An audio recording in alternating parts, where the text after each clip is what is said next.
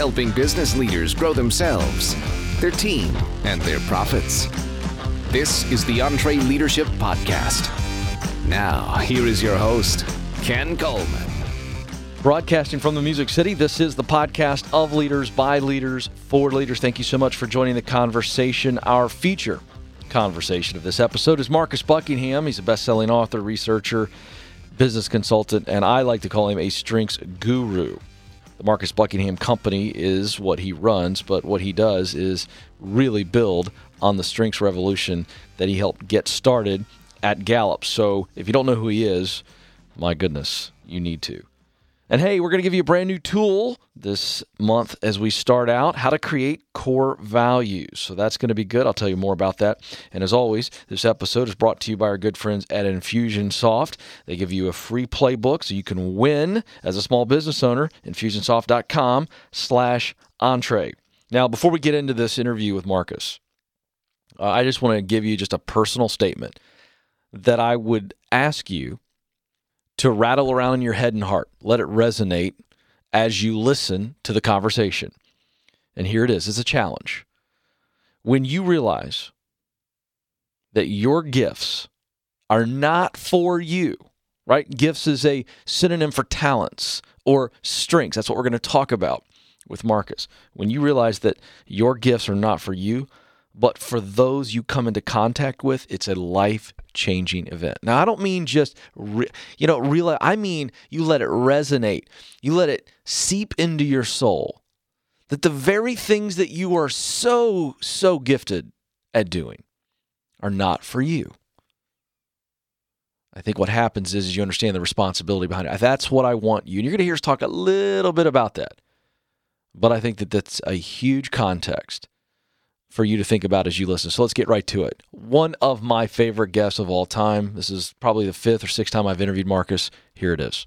Well, Marcus, it's a privilege to have you with us, and I'm such a junkie of the philosophies and, and all the data and all the work that you've done. And for our audience, I want to ask you something I've never asked you before, and, and I'd love to get your thoughts on the origin or the factors, if you will, that led to this obsession with fixing our weaknesses. Before we dive into the strength stuff, where do you think that comes from? I know we've talked before, and, and you say this is a huge thing in Western culture, Western Hemisphere, but what is the origin of that in your mind? Well, I think we are designed as humans to minimize our downside because we think it's a good coping or survival mechanism. So we're frightened of our weaknesses. And in psychology, we say if you know someone's fear, you'll know their need. And so we are fearful that our weaknesses might harm us or undermine us. And so we think in our minds, I need to fix them. Know someone's fear, you know their need. So we're fearful that our weaknesses will prevent us from having the success that we need or will prevent us from building the relationships that we need, getting the job that we want, or performing that job all of it probably coming from the the fear that if we don't take care of the the things that might lead to our vulnerabilities in life that we will be harmed. So on some level it's like a it's a deep seated concern that i'm going to be harmed. And and when it comes to survival I mean, that's pretty sensible, actually. I mean, for us to be thinking about where are our vulnerabilities as a family, as a person, as a society, we probably do need to fix some of our vulnerabilities so that we can survive.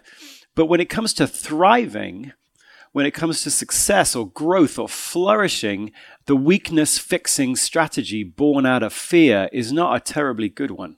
Mm. So, I think that's a wonderful breakdown. So, how do we shift from that fear and obviously take care of weaknesses that could be detrimental to our growth and survival within a healthy culture or environment? But how do we shift? How do we begin to get control of that fear that you so beautifully identified there and begin to focus in a healthy way on our strengths so that we can flourish and thrive? Well, I, I think to begin with, we have to think about our mission in life, our responsibility in life every single one of us has been blessed with unique gifts, unique talents. Uh, I, for one, don't believe that's an accident. Mm-hmm.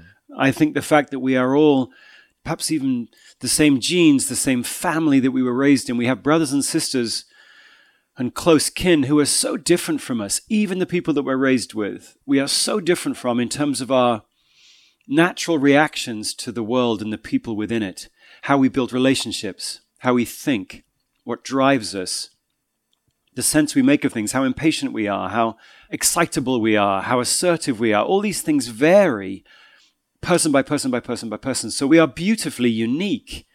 And so our first mental shift has to be that the responsibility we have in life is to make that uniqueness useful. That is, and I know this is a grandiose word, but that is our destiny. Mm-hmm. We have to live into our destiny, and our destiny does not involve repudiating, fixing who we aren't, or fixing the flaws that we have. That's that's not the way in which you live out the unique gifts that you've been blessed with.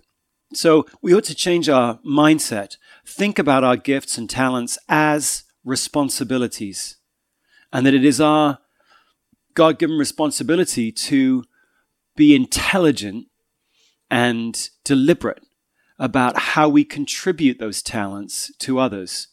I know that sounds pretty lofty, but the moment you start flipping it around and think of talents as responsibilities or strengths as responsibilities is the moment when we start really living into the life and the contribution in that life that we ought to see as the purpose of our life.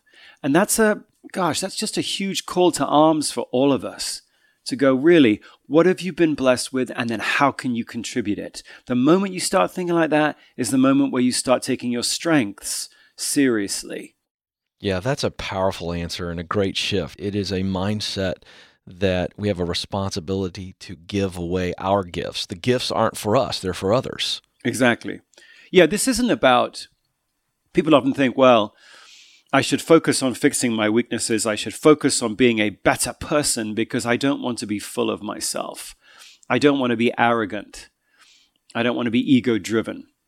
And so we take this mantle of kind of, I must find out where my flaws are and I will work to be a better person. And it just all feels very humble in a way. But actually, the more you pull on that thread, the more you realize that when it comes to your life, you are really only living into your full responsibility when you look in the mirror and go, What do I possess? And how can I contribute it? Not to be arrogant, mm-hmm. not to be ego driven, but actually to be of service. If you want to be of great service to your family, to your friends, to your company, to your society, then you have to take your strengths and talents seriously. That isn't arrogant. That is about giving the best of yourself to others, living out the best of yourself for the benefit of others. And if we're not here to do that, then I don't know what we're here to do. I love that. You wrote this statement, uh, and I got to say this quick commercial, folks. So Marcus is on Instagram, and every once in a while he puts these lovely little quotes out on a notebook. I, I got to tell you, I love them just personally. I'm going to read one of them because I think it's a, a nice statement here. And I want you to explain it. I, I know what you mean, but I think it's a real challenge to us. You wrote, your weaknesses speak the truth of who they are, and you underlined they. And then you said, ignore it. And then the next statement is, your strengths speak the truth of who you are. You gave that one two underlines. Honor it. I thought that was so powerful. Uh, oh, that's unpa- funny. Un- unpack that. I know it's a simple statement, but unpack the idea there of the weaknesses are speaking the truth of who they are versus our strengths speak the truth of who we are. Yeah, well, I mean, I just scribble these. I'm just. Oh, I know. I, you know, these are these are things that I just going on in my head, and I'll sit down every once in a while, and I'll just scribble a few down. But the funny thing about your weaknesses, that let's say that you are you are fearful of public speaking, or you are fearful that you don't always follow through on your commitments, or you are fearful that you aren't as creative as you need to be in the current job that you're in. Whatever your fears are about what your weaknesses really are, that you're not perfect, that you're not as good as everyone says you are, or maybe that you even have a, a deep seated insecurity that, that if everyone turned on the lights really brightly, they would find you out. That there's this kind of charlatan sense that we all go through life with, uh, mm-hmm. that it's all just a show, and deep down we, we aren't really as good as that at all. those voices that we all have, you have them, I have them, those voices that tell us that we're not actually that good, that we really don't follow through as much as we should, or that we're really not as driven as we should be. That yes, there are days when you don't get done everything you're supposed to get done. And what does that say about you? Those voices are very persuasive. And by the way, they're not untrue. Because there are days when you don't get done everything you're supposed to get done. There are days when you perhaps don't follow through on a commitment. There are days when you're perhaps not as creative as you should be in your job. There are days when, yes, those weaknesses that you possess, that's not a total falsehood. They speak their truth, your weaknesses, that little voice in your ear telling you that you don't possess that talent as much as you should. Uh, that's not lying. That voice is telling its truth. Yes, you did not do that. Now, it's a boring truth if you notice with yourself, I, for all of you who are listening, if you notice when your weaknesses talk to you, they always use the same words. Mm-hmm. I don't know if you notice that. They are boring, they are repetitive. It's like a mantra. And when you hear yourself in your head, when your weaknesses are speaking to you, it's the same darn thing. They're saying it again and again, and it's heavy. Your weaknesses are heavy. They're like gravity. They, they're base. It's heavy energy. It pulls you down. And you can stay down there a fair while listening to their truth. But your truth, who are you and what do you bring into the world? What is your light? Okay, your weaknesses have nothing to say on that. They speak their truth. It's persuasive, it's constrained, and it's boring. Your strengths are the truth of who you are. What were you put on this earth to do? The answer to that question has got to involve a detailed description of what your strengths are. Mm. That's your truth. That's who you are. Lean into that. It is varied. Your strengths speak to you in new language and new words and new ideas and new ventures and new initiatives. Your, your strengths are dynamic. They're interesting. They're light and they are the truth of who you are and what you bring. So that's what I was trying to say there. It's not that we should ignore the weaknesses that we possess because they're untrue. Mm-hmm. There's some truth in there, but it's not the essence of you. It's just a constrained, put them in a box. They've got a line around them, name them. Yes, that is a weakness of mine. All right, fine. Put it over there. Mm. Maybe we mitigate it. Maybe we ignore it. Maybe it just goes away. But yeah, okay, name it. I get it put it over there. Mm. Now, let's honor our strengths as the truth of who we are. That's super interesting. Mm-hmm. You know, Marcus, I don't know that there's a bigger question than why am I here on this earth? What should I do with my life? That's a big question. I think every human in some form or fashion asks themselves. Some people never get the answer. That's something I've always been very curious about. And it's heartbreaking to me. But uh, I, I, bring that up to ask you this with all of the research that you've done, uh, and observations that you have made. What's a healthy marriage between strengths and passion? Hmm. Well, it all depends on how you define the word strength. I define it in a very particular way, which may not be the way that some of you listening define it, but I define a strength as an activity that strengthens you, and a weakness is an activity that weakens you. Other people might say that a strength is what you're good at and a weakness is what you're bad at. But I don't find that a very compelling definition because, frankly, there are many things that I'm quite good at that bore me or drain me or for which I have zero passion, but I'm good at them. Maybe because I'm smart enough or I'm just responsible or I've learned a particular competency, but it just bores me to tears. Every single person in the world has some things they're capable of that if they never had to do it again would be a day too soon. That's right. That's right. Like, what do you call that? Like, you can't call that a strength, can you? Because you, and say to somebody, "Hey, build your career around this." Right. Because then you've you know you've built your entire life. Your purpose in life is now to live out an activity or a set of activities that that you can do. You might even be able to earn a living at, but it just drains the living daylights out of you. I mean, frankly, there's an awful lot of people that have whole careers built around the mistaken definition of the word strength as something mm-hmm. you're good at.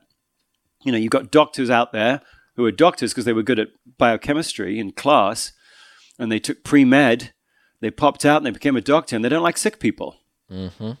They don't like caring for sick people. I mean, it's like it's every day I come in and there's a whole line of more sick people outside my office. And you're like, you end up in a job where the actual activities of the job themselves bore you or drain you. It's like a somebody who gets to be a lawyer but deep down doesn't like confrontation or detail. Okay, right. then you can do it, but uh, it's a strange it's a strange sort of prison. Well, that really does back up your definition. I mean, I think that makes a ironclad case for what a strength actually is because you're right. Being good at something doesn't mean that it's an actual strength.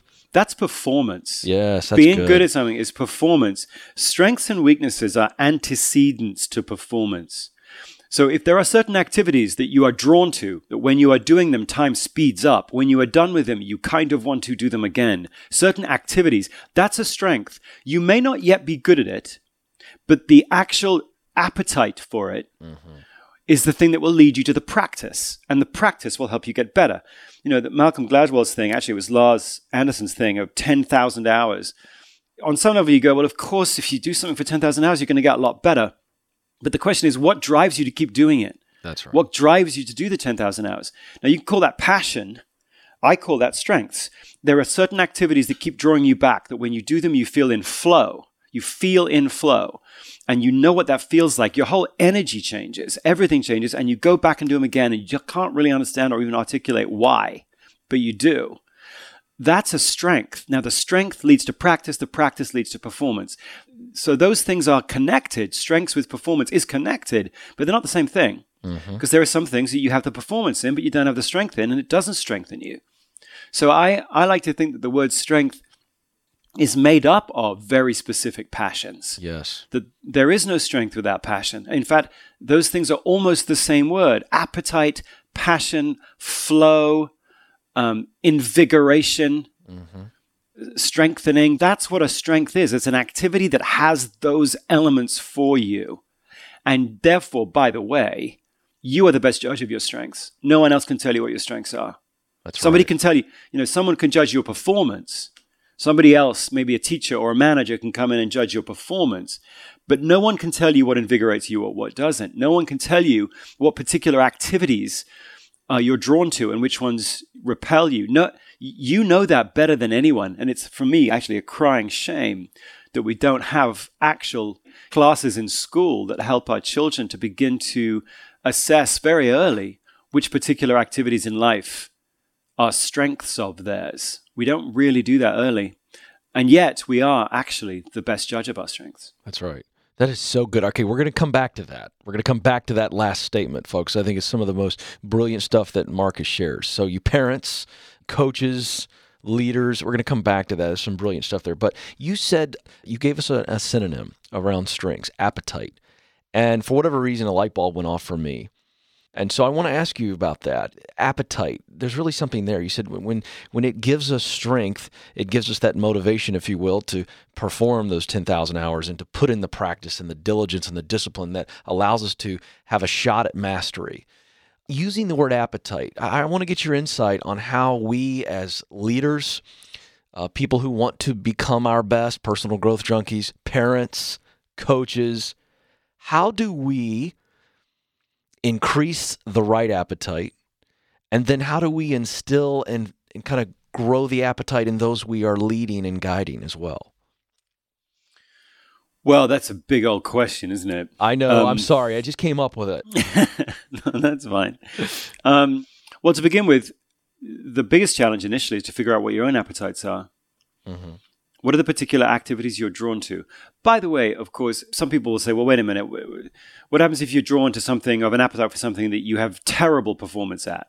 So somebody who's drawn to sing but really has no ability in it at all. It's funny if you look at sort of American Idol contestants. Yes. And you see all those funny, you know, auditions where you've got people that you're like, good lord, you, you, have no idea how bad you sound, right? And yet still you want to do it. Like, what's that? Isn't that delusion? I mean, well, they want to be famous. They don't actually like music that much. They like the idea of what they think music will bring them. Yeah, I think you're absolutely right. When you look at strengths as an activity that strengthens you, one of the most important parts of that definition is the word activity. it's something you do. So when somebody goes on an American Idol show, let's say, and decides to try out for singing, and you go, wait a minute, are, are you riveted by the activity of practicing scales? With your voice? Mm-hmm. Are you riveted by the discipline that will go into taking an instrument like your voice and refining and refining and refining and refining it? Do you love the idea of that amount of practice on that activity with no fame and no money? Do you love it by itself? Because if you don't, then it's not a strength. Then, as you said, you are drawn to the things you hope will come with it. Yes. You're drawn to the fame and you're drawn to the money and you're drawn to the notoriety. And so those are misyearnings. Those aren't activities, they are adornments, mm-hmm. if you like. So to begin with, it's an interesting kind of discipline to go, wait a minute. You have an appetite for an activity. Let's look at the activities you're drawn to, not the title, not the new promotion with the new big office, not the money, no, no, no, no. Don't yearn for that job. Don't yearn for that position because of the adornments of it. Mm-hmm. You got to yearn for the job because of the activities in it. What are those? So that's the first thing I think we got to get super clear on as, as leaders of people. We got adornments and activities mixed up. People applying for positions they shouldn't apply for because they haven't really looked deeply at what the activity is. They just want the stuff that comes with it. That is a huge statement. I'm interrupting for a moment, folks, because if you don't write that down, you need to go back. They're looking for adornment of what they're doing, not the activity. That is, I think that's a brilliant statement. Well, I don't know if it is brilliant or not, but you can see. I mean, I leave a company here, and you've got, you know, people get people get distracted. Mm-hmm. They go, "Oh, I want. Oh, look at that bauble over there. I want that job." And you go, "Wait a minute. Let me tell you. Let me tell you the activities of that job." Let me walk you through a regular week of that job. It's one of those things, guys, when you're talking to people about new positions that they want in your companies, or even when yourself you're thinking about what you should do. What you got to think, the way to help a person to crystallize what they're doing is you're going, okay, it's nine o'clock on a Thursday morning. What are you doing? It's 3 p.m. on a Friday afternoon, a regular week in this job. What, what exactly what are you doing? Put them in the moment. Don't talk about the outcomes even. Just put them in the moment of a regular week of the life and see whether or not the activities that they're talking about and you're talking about in that job at nine o'clock on a Thursday morning and are the actual activities of that job and then go, now that activity, do you love that? Because that's the job. That's the job. Mm-hmm. Let's get into the actual activities that you're going to fill a moment with at 2 p.m. on a Monday afternoon. Yeah. And then we can decide together. Now, we may not know. You may go, you know what? I don't know if I love that or not. I've never done it. In which case you go, all right, well, that's fine. Just know this is what the job is. And what you're going to try and ascertain is whether or not that activity is a strength of yours. That's the way in which you figure out whether or not jobs fit you or whether or not you're going to have particular success. You look at the, you don't, it's not up at 10,000 feet. Success is at two feet. It's like, what are you actually doing? Mm-hmm. And so often, I think, Ken, what we do is we join, we join companies because of what the company stands for, or we take, which is fine, it's the why, or we join companies or teams because of the people that work there, which is fine, that's the who, or we take jobs because of what they will pay us, okay, that's fine, that's the how much. So the why and the who and the how much, that's those things aren't irrelevant. We should at least be aware of them. But how good you're going to be at that job, how much success you're going to have, doesn't depend on the why mm-hmm. or the who or the how much. It depends on the what. What are the actual activities of the job? Yeah. Are you drawn to them? Are you drawn to them? Are you drawn to them? Are you drawn to them? Because if you are, then you'll work and you'll work and you'll work and you'll have better ideas and better innovation and, and more practice and more energy and more resilience and more grit and more, more, more, because the activity itself has energy for you. So if any of you are thinking about how do I get more successful, you got to look at the actual activities of the job and see whether or not those activities themselves are energetic. Do they draw you in? Do they lift you up? And the weird thing about us all, of course, as human beings, is all of us get kicks out of appetite for, energy from different activities. So one person's thrill is another person's boredom. Yes. Or pure dread. Depends exactly. on what it is. Yeah, this is true because we've all heard the phrase, oh, you know, do what you love, you never work a day in your life. And that just couldn't be any more garbage. I mean, you work hard. I work mm. hard. You know, if I'm hosting a radio show or or speaking or hosting a live event, there's certain amounts of that that are hard and you're exhausted, mm. but it's a good exhausted. It's almost like you're exhilarated and you do what you have to do so that you can do what you want to do. And I, I think that's a really wonderful breakdown there. Uh, I want to get back to something Marcus said in the previous answer, and, and that is his chagrin that, hey, we're not, certainly in America, teaching young people in our schools, illuminating for them who they really are and their strengths, and therefore setting them up for a much much better future. We've talked about this before in previous interviews, and I love when you talk about it. And, and I've long said I wish you would be the Secretary of Education. Uh, certainly, people would rather listen to you talk than than most people. uh, but but to that end, you know the importance of as parents, how do we come alongside the Western education systemic kind of process of hey we're putting these kids out in an assembly line fashion how do we mm. come alongside of that as parents and really lean into our kids and help them understand all right we understand this is what you have to do in the school system but here at home this is what we want you to lock it in on so that you know who you truly are and thus you're making future decisions whether it be college, internships, what have you, starting an entrepreneurship type, you know, career and going after it. How do we lean into that to come alongside and help where they're not getting that in the school system? So luckily, there are some schools in some places that are trying to do this. I yes. had a friend in um, Canada who runs a big school district up there, and they had an awful lot of problems with truancy and at-risk behaviors for their middle schoolers particularly with their First Nation kids who didn't really feel part of the system and were dropping out of school at alarming rates. And this was a few years ago. He was like, Gosh, we, we have got to do a better job of keeping kids in school. Why are these kids leaving school or why they're not putting their energy into school? And it was because they didn't really feel there was a future for them. That school, for many kids, you stay in school because your parents tell you because it will lead to something, it will give you more choices in life. But if you don't see school as instrumental in a future, if you can't see how it helps your future, then, then why am I even there? What am I doing? And so he pushed down on it and went, in the end, kind of landed on the idea that these kids, they don't know their own voice. They can't speak into their own future. The school is, in a sense, ignorant of who they are as individuals, what their voice is. And so it does seem alien that we're just learning these rote subjects to pass tests for what? And out of that for whatness led to truancy, led to dangerous at risk behavior, drugs, sex, gangs, and so forth. And so his take, which I loved, was you know what? We got clear metrics here. We're going to reduce our truancy rates. We're going to increase our graduation rates. And we're going to do it by creating a whole set of curricula around strengths. And he began with the simple idea that kids at 12 or 13 don't have a voice, they don't hear their own voice. And so they then try and take on the voices of others. They experiment with new clothes and tattoos and piercings, and they're sort of exp- they're trying to find their voice really.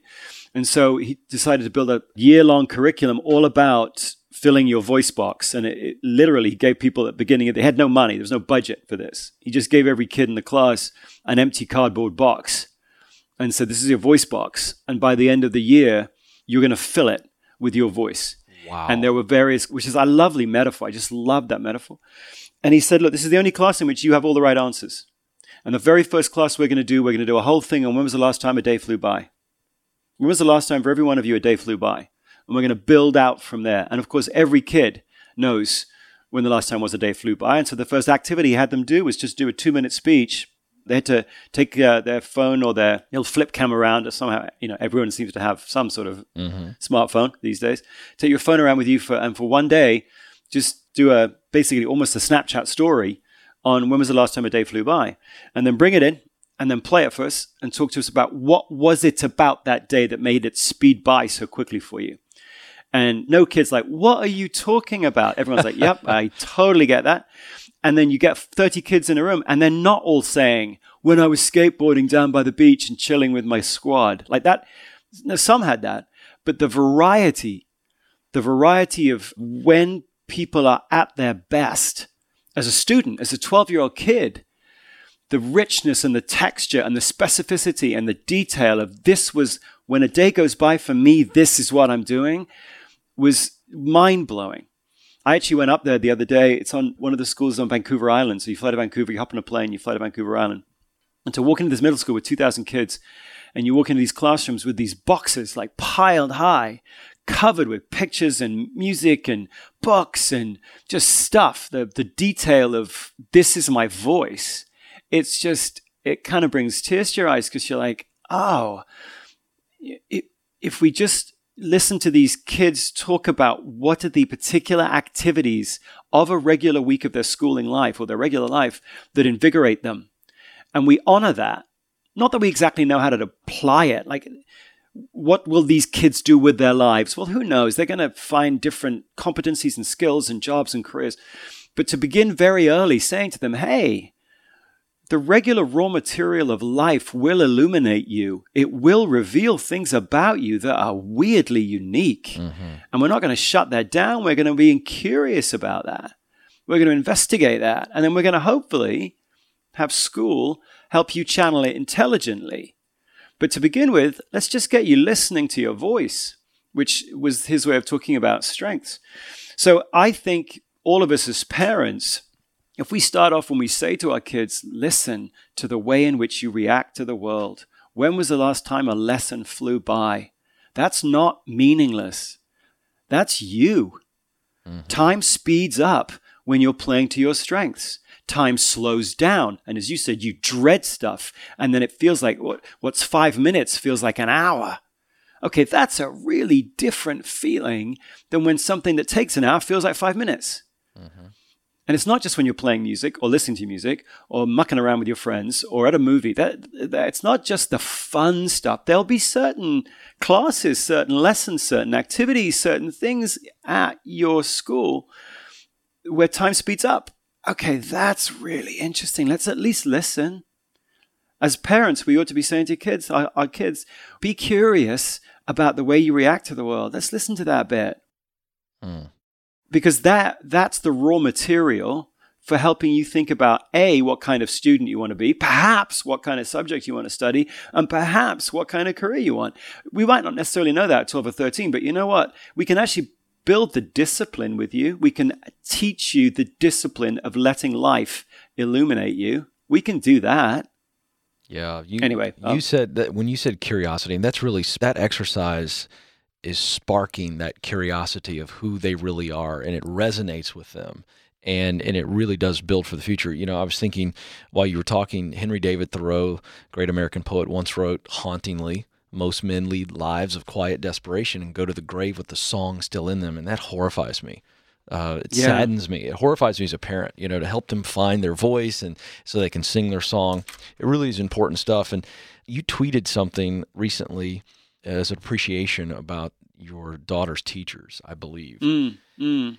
And, and, I want to follow up with this. I wrote it down because I think it's perfect right here. But and, and I wanted you to explain it. It's not that I disagreed with you. I cocked my head a little bit because I think it speaks into this idea of sometimes we think, well, it's all about personal development, and we forget about our role, uh, mm. not in our strengths but in others. But you said this. You said talent develops only in response to another human being, and then you thanked your daughter's teachers.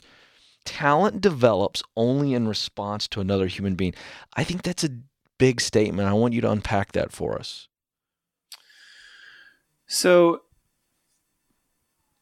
it's one of the things that I'm most interested in at the moment, actually.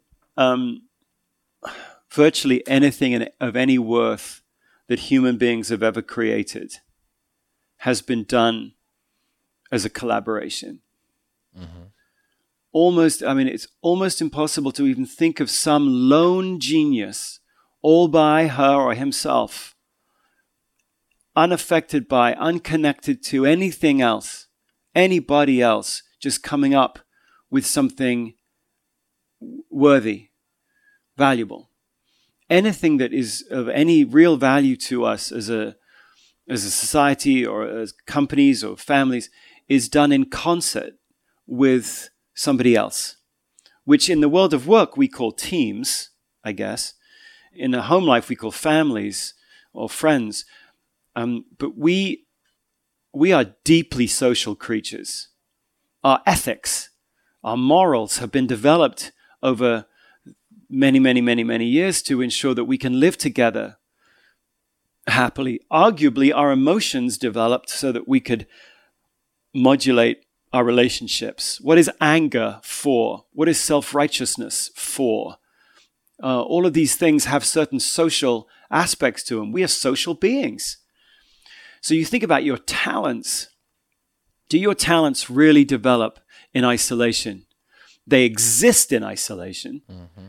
Regardless of any teacher you may have or any mother or father you may have, you were, you were blessed with certain uniquenesses and they exist regardless of whether or not somebody's around you. But how do they develop? How do they grow? They grow in response to another human being. They grow in response to another human being's ability to, to see them, to pay attention to them. Somebody else's attention on you is a creative act. Attention is a creative act. You have an audience that actually creates the performance. So we develop in response to somebody else's expectations of us, somebody else's attention on us, somebody else's awareness of us, somebody else's challenge around us, and the desire to please that person and satisfy their, their challenge of us. That's how we grow. I'm not suggesting that there aren't some people that are loners. There are some people that are loners. But if you look at what thriving looks like for a human being. What does flourishing look like for a human being?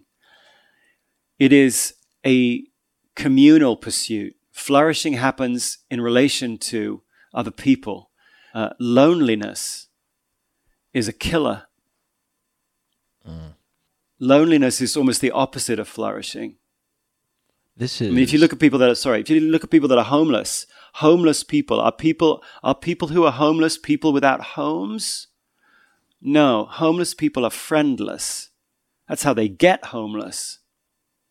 So the web of relationships is the thing that keeps all of us afloat. If you and I lost our houses tomorrow, we wouldn't be homeless because we'd have people that would take us in because at the moment anyway, we've got friends. We've got a web of relationships. So there's something deeply connected about all of us, and talent flourishes in that web of connection, and it withers when we are alone. That's what I was trying to say in one in 240 characters. No, that was phenomenal. So this is a real challenge to leaders. It seems to me that that statement is a call to action to leaders to be more aware, more perceptive of our role in the influencing and creating a relationship that allows the talent around us to develop, to flourish. It really is a back and forth relationship. Isn't that what we should take away as leaders? Absolutely. We've massively overcomplicated, in my view, we've massively overcomplicated what leadership is. If you look at what the practices of the best leaders are, in fact, there is one. For those that are listening, like, and I want to grow with, and thinking I want to grow as a leader. What do I do to grow as a leader? The one ritual that all of the most effective leaders stick to. If you want to grow as a leader, you should put this ritual into your life. The best leaders do frequent, light coaching conversations with each person who reports directly to them. How frequent? Every week. Every week, one on ones. These aren't group meetings. Every week, seven minute, 10 minute, 15 minute that length of time in which you're simply asking each of your directs two questions. What are your priorities this week? And by the way, the word priority is kind of important because it implies that someone's thinking about what's important, what's not. Don't give me a to do list. What do you think is important this week? And then, of course, the critical question how can I help? What do you think is a priority this week and how can I help? That rhythm of asking those two questions for each of your people every week, there's something beautiful and human about a week a week is a human construction. It's nothing to do with the sun around the earth or whatever. It's or the moon. It's just we made a week. There's something beautiful about that rhythm of every week going, what are you working on? And how can I help?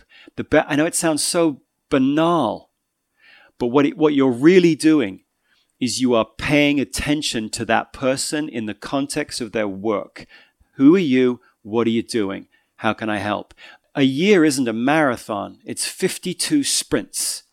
And the thing, world today for leaders, we have to realize the world moves so quickly that the goals that you set out for yourself at the beginning of the year are irrelevant by the third week of the year.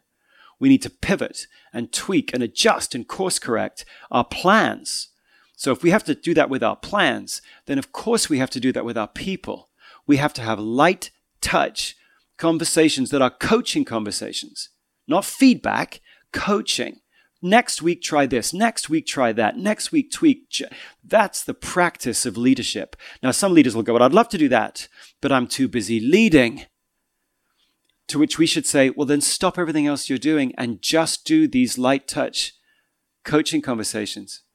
If you say, well, I can't do that, I've got too many people, then you have too many people. Mm-hmm. This, that one ritual helps us to answer the question about for a leader, what's the perfect span of control?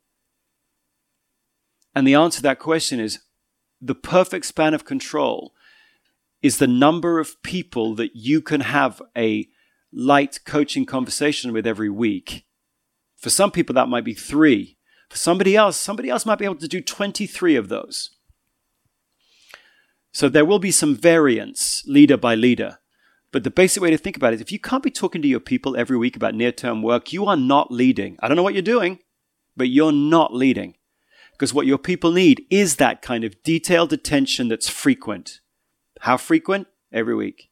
Mm, that's a great challenge. All right, our time is is almost done, and so right. I, I want to flip this. This is great stuff for everybody, but I want to flip this to you, and I'm just curious. Uh, I'd love never asked you this. What are your top strengths? What are my top strengths? Have you done the top, I, um, your top five? You know, I mean, I oh mean, hey, like, yeah, like I've, I've done this. I live it. I, I, think it's so fantastic. But I'm just curious. No one's ever. I've never heard anybody ask you that. I'm curious. What are yours? Well, it, it depends which of my assessments um, I'm right. taking. That's but true. With Strength Finder, which is, of course, the um, it's the one that we built. Don Clifton and I created. Mm-hmm. Uh, now discover your strengths. Uh, I guess 2000, 2000 2001. Anyway, um, Strength Finder is all about how you see yourself. So we asked you 172 paired items, and then it sort of measures you on 34 themes, and you give your top five. My top five are so futuristic, which is wouldn't it be great if you know that kind of mm-hmm. vibe. Context, which is how do we get here? How do we get here? So futuristic context, which of course means I miss the present, but I'm always interested in the future and the past. Focus is my third one. So I like working in series, not in parallel. I don't really like having 14 things going on at the same time. It confuses me. I like working one thing, get it done, then another thing, get it done. Um, individualization, I naturally think about individual differences. That's just how my brain goes, I guess. And then ideation. Yes. Which is, you know, sort of leave me alone and let me try and understand how this all makes sense. Which, yeah, I mean, I guess those are my those are the Strengths Finder top five. Um, and then when I did Standout, with Standout, we took a different approach. It's called a situational judgment test. And we really we were trying to get at not how you see yourself, but how do other people see you? How do you come across to other people? It's a leadership assessment. Mm-hmm. So it's really why do people hook onto you? Uh, a little different than Strength Finder. And when I took that, my top two were creator, stimulator. Creator is a bit like ideation. It's like people hook onto me because I take time to make sense of things. And then stimulator is energy. I, I like, I can't stop getting excited about an idea when it has coherence. I like stories. I like drama. I like words. I put creator and stimulate together, and I think probably if I'm a leader at all, it's because people get hooked into an idea and they like the energy that I bring to that idea and they follow me if they follow me at all for that reason. That's that's my spike if you like that people hook onto. Mm, love that. What can you tell us about the future with Marcus Buckingham? What what are you working on that you can share or tease us a little bit? Always excited to know what folks like you are thinking or being challenged by. Well, at the moment, um, I'm doing I'm fascinated by the fact that we all want to grow as leaders. And yet, if you look at the, and I'm going to take a slight turn to the right from what you might expect, but if you look at the world of enterprise software and you say, all right, well, look, we know that companies and organizations grow or fail based upon the quality of each leader. And each leader runs a team. And then you go, all right, well, what, as we look out there, what tools, what software tools are we given to leaders to be able to run their teams better? Where are those? What's the strangest thing is that we have absolutely none. There are no tools focused on helping team leaders to go, who the heck is on my team? What are they doing and how are they feeling? There's no integrated tool set to help a team leader get the most out of their teams or the people on their teams. It's the strangest thing. We have human resources information systems that help us know who to pay and who reports to who on boxes on the org chart. But we don't really have anything that says a bit like an Xbox game where, you know, if you're playing NBA all Stars or something on Xbox, you are the player. You create the team. You invite the people onto the team. You set the plays that we're going to run. You change that with every game. You have a chemistry score, a bit like an engagement survey that tells you the, the mood of the troops, if you like. We know what that feels like these days as, the, as a team leader who can create their own team, invite people on, remove people, disband the team, and all that good stuff. You've got, you've got that in the world of games. And weirdly enough, the world of work actually is like that right now. Most work these days happens on dynamic, ephemeral teams, people coming together, cross functional teams. Weirdly, there is nothing aimed at team leaders to help them get the most out of their teams. We can't even see the teams. Hmm. There's no way even to see which teams exist. And so, what I'm excited about right now is you, I can talk about some of these ideas all I want. But if you, most people go and live out their strengths in the world of work, well, if we're going to live out our strengths in the world of work, we better have tools that are built on the practices and premises shared by the best leaders. We better build our talent tools, our leader tools, around what the best leaders do anyway. And we don't have any. So I'm spending probably 80, 90% of my time right now building these tools because I am fed up when you have ideas or training and then you have tools, in the end, the tools trump the training. Tools trump training. Mm-hmm. And at the moment, the tools that we give leaders inside companies are HR tools. They're human resources tools, which is fine for HR. But where's the where's the tool set for a really dynamic entrepreneurial leader trying to get the best out of his or her team? Where's that? Okay, if I don't build it, then somebody else is going to build something, and I don't think they necessarily know necessarily what the practices and principles of the best leaders are. Mm-hmm. So I'm I'm super fascinated by building really really useful, mostly at the moment, software tools filled with content. Mm. I got some great content, but it's not going to get used if people don't see it as a way to actually get the best out of themselves and their teams. So that's what I'm working on. Oh, that's fun. Well, there it is, folks. We got a little bit of a tease there. Always fun, Marcus, to talk with you. I really do admire your work. Uh, I'm just energized. And uh, to borrow a phrase from the conversation earlier, this activity of asking questions flies by for me, but the man has a schedule and we have to honor it. But hey, man, we do appreciate you for being with us. Not at all. I really enjoyed it as ever. Well, folks, I enjoyed that so much. Just one thing out of many I wrote down I want to share with you that I think is a breakthrough observation a wonderful comment that I think we as leaders really need to understand. Those of us who are called, we feel like, hey, we've got something to give to the world, we're leading people. Uh, this is huge. He said, attention is a creative act. The audience creates the performance. So there's really two separate statements there, but he put them together. Attention is a creative act. If we want to create great things, create great teams, create wonderful products, we have to give attention to the people that we are leading that are a part of that project that are part of that journey. Attention is a creative act. So you want to be a more creative leader and see things grow organically and take off in a healthy environment? Attention. And he gave a couple of really, really, really simple tips. Two questions to ask every week. What are your priorities? How can I help? That's who you're asking the people that directly report to you. The second half of that statement the audience creates the performance. I don't think we can ever forget that we as individuals, now this is about individual performance. This is about maximizing your potential, living the life of significance. We can't ever forget that we are constantly performing in front of an audience. Maybe an audience at home, maybe an audience of a team, maybe an audience, whatever it is. You have to know that when you have an audience in front of you, it is their participation that has created the opportunity for you to perform, that is a tremendous responsibility. And I think when we think that way, we're going to bring our best. We're going to make sure that we are operating in our strengths. And I just think there's so much to chew on there. So uh, that's something I'm going to be penciling in in my moleskin journal. I'm going to be looking at that on a regular basis. Attention is a creative act. The audience creates the performance.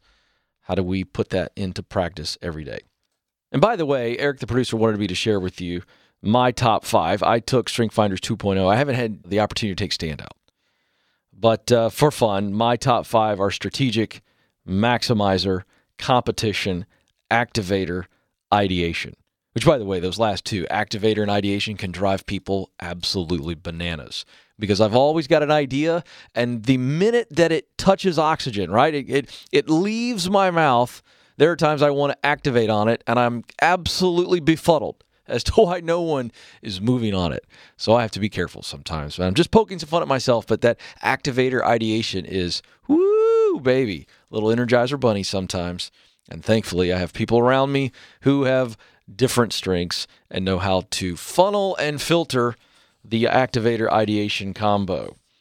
Hey, if you want to learn more about Marcus, go to tmbc.com. That's the Marcus Buckingham Company, tmbc.com, tmbc.com.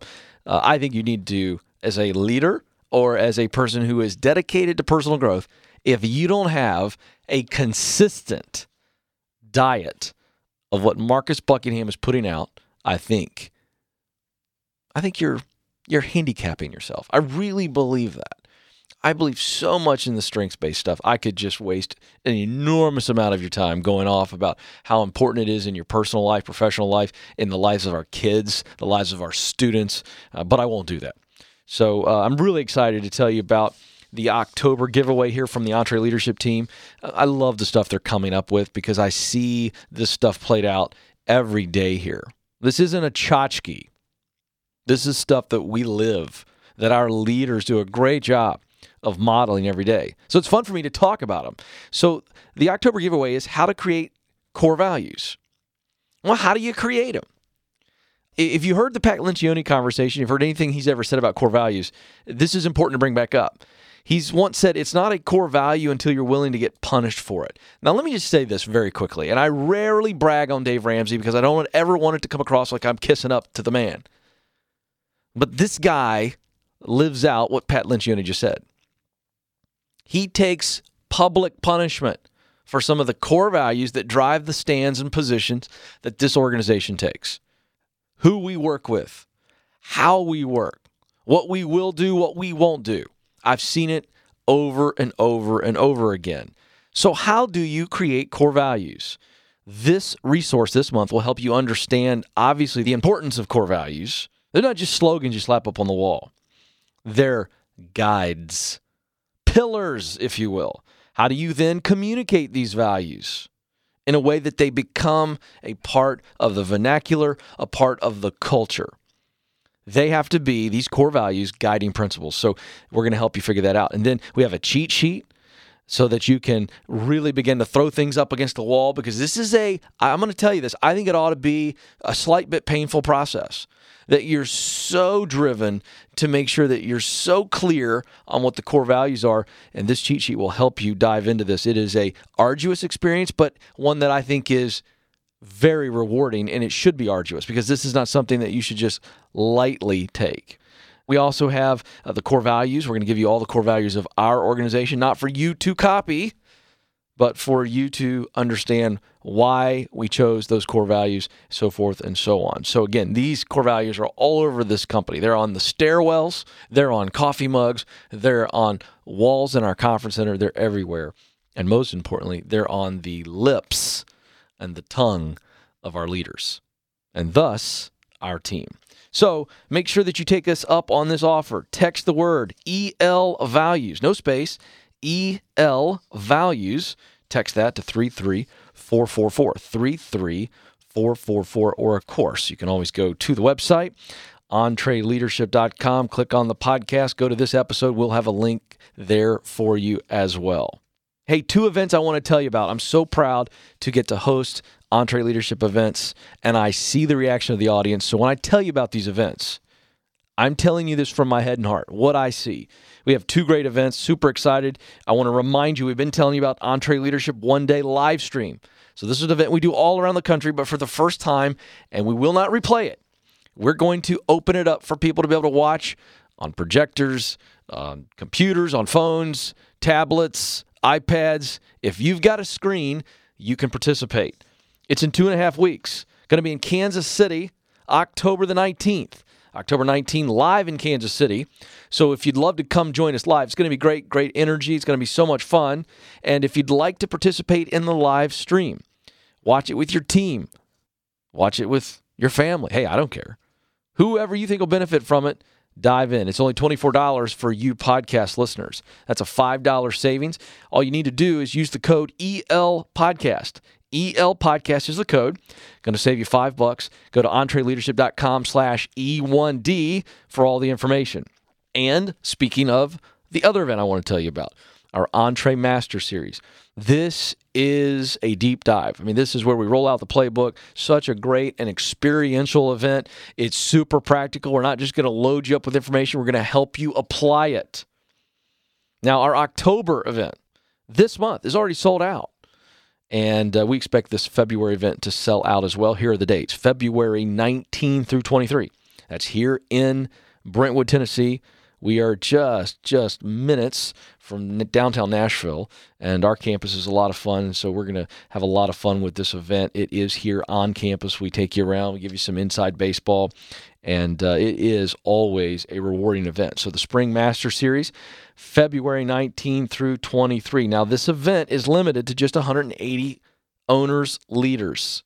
Okay, it always sells out, but we're going to give a special price from the moment you hear this, as we air this podcast, when it airs on a Monday, you've got through October 14th for this special offer. This special offer is $200. That's no small offer. $200 off for podcast listeners. What that means is this you can spread the word if you'd like, but we're not announcing that anywhere else except for this podcast. The only people going to hear it are you people. So go to entreleadership.com slash EMS, contact one of our advisors. Tell them about the fact that you are a podcast listener and you want the $200 discount. So, entreleadership.com, talk to an advisor. They will take care of you. Mention this discount. I want to thank Marcus Buckingham for his time and wisdom. Always a treat to talk with Marcus, and I know we're all better for it. On behalf of Eric, the producer, and the entire EntreLeadership team, thank you folks so much for listening. We'll talk with you again very soon.